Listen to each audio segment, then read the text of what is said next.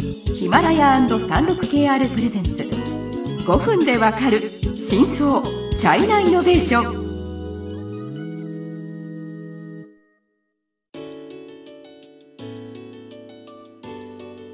皆さんこんにちは。36KR の委員です。はい、日本経済新聞の山田です。はい引き続きバイトダンスの話をします。はい、はい。えっ、といよいよ TikTok の話。になりますね。はいえっ、と TikTok はまあ実は TikTok はあのあくまでももう海外版の名前でそうですね。TikTok まあ海中外の動画アップ投稿アプリの名前あないですそうですで中国はえっ、と実は抖音と。言います。であのニュースアプリのその頭条はえっ、とまあある程度すごく成長してて、うんまあ、ほぼほぼ法話に、まあ、なってると言われてますので、うんうんじゃあやっぱりそのバイトダンスはすごくやっぱり野望のある会社なので、うんじゃあ次何をヒットさせようみたいなそういう感じで、ででそこ出たのはショート動画のアプリですね。でそれは2016年。の時リリースしたもの。僕はですね、その頃ちょうど北京に住んでたので、はい、いやもうそれはみんなね WeChat まあ WeChat はテンセントがやってるサービスだけど WeChat の中でどんどん私はこんなの作りましたみたいなのを流してですね、あれ15秒ですよね。15秒。最初は15秒でした。はい、あのうんその抖音の前に実はまあうん今もライバルでもありますが、その快手うん。快っていうショート動画のそういうアプリがあって、うんうん。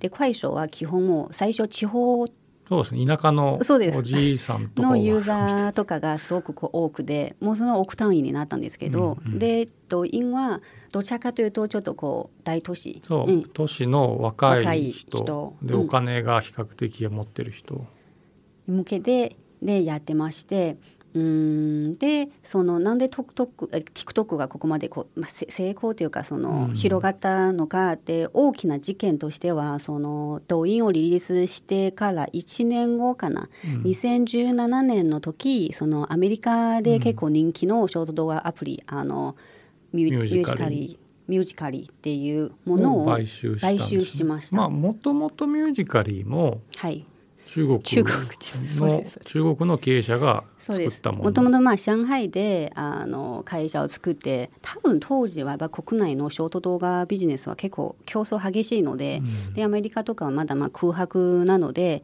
で、まあ、行ってみたら成功したっていう感じですね。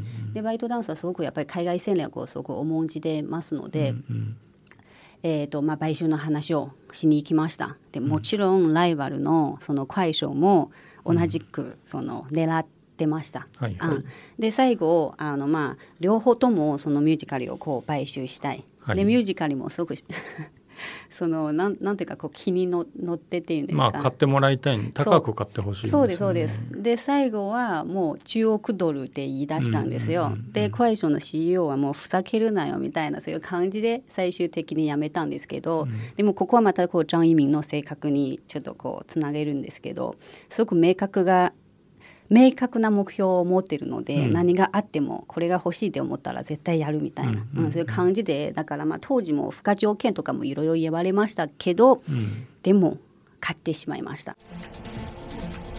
36KR ジャパンのサービスコネクトは最先端の中国のイノベーションやテクノロジー企業情報を提供しています。中国での事業やパートナー企業の探索などヒントになる情報が満載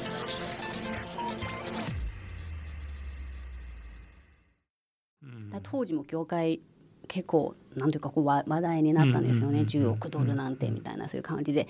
でもそれを買ったおかげであの動員と合併したんですね、うん。で海外であのその TikTok と買いで割とこううまく、えーとまあそうですね、あのアプリニュースアプリだけだとはい。ちょっと事業の広がりがないですよね。まあそうそうですでね動画っていう一つの新しくお客,、まあ、お客さんというかユーザー、まあ、つまりこのネットビジネスって、うん。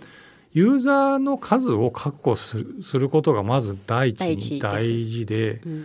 でそれが別に動画だろうがニュースアプリだろうが検索だろうが、うん。その e コマースだろうが何でもいいんだけど、うん。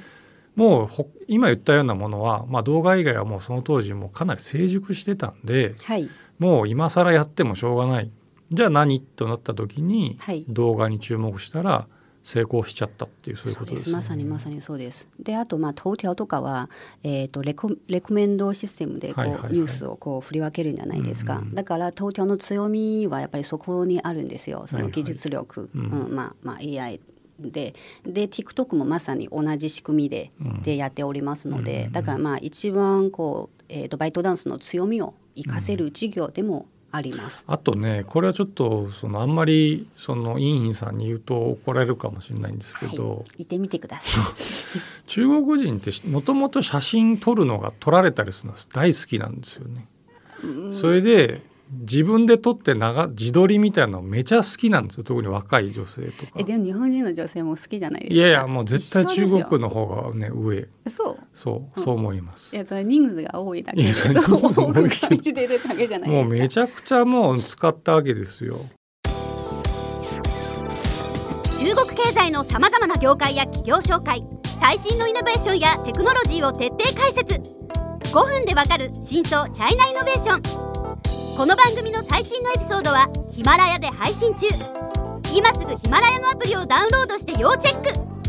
あとだからその時は、うん。その動員だけじゃなくてまあこれは動画じゃないけどあのなんだっけあのえー、と写真を加工するアプリ。ああメイトゥとか。メイトゥ収集かな、うん、うんとかたくさん流行ってたわけですよ当時。そうです、まああの流れですよね。そうです。確かに。うん、まあでもうん。そのユーザーベースが固まったっていうことですよねそこでね。そうです。なんで笑いや。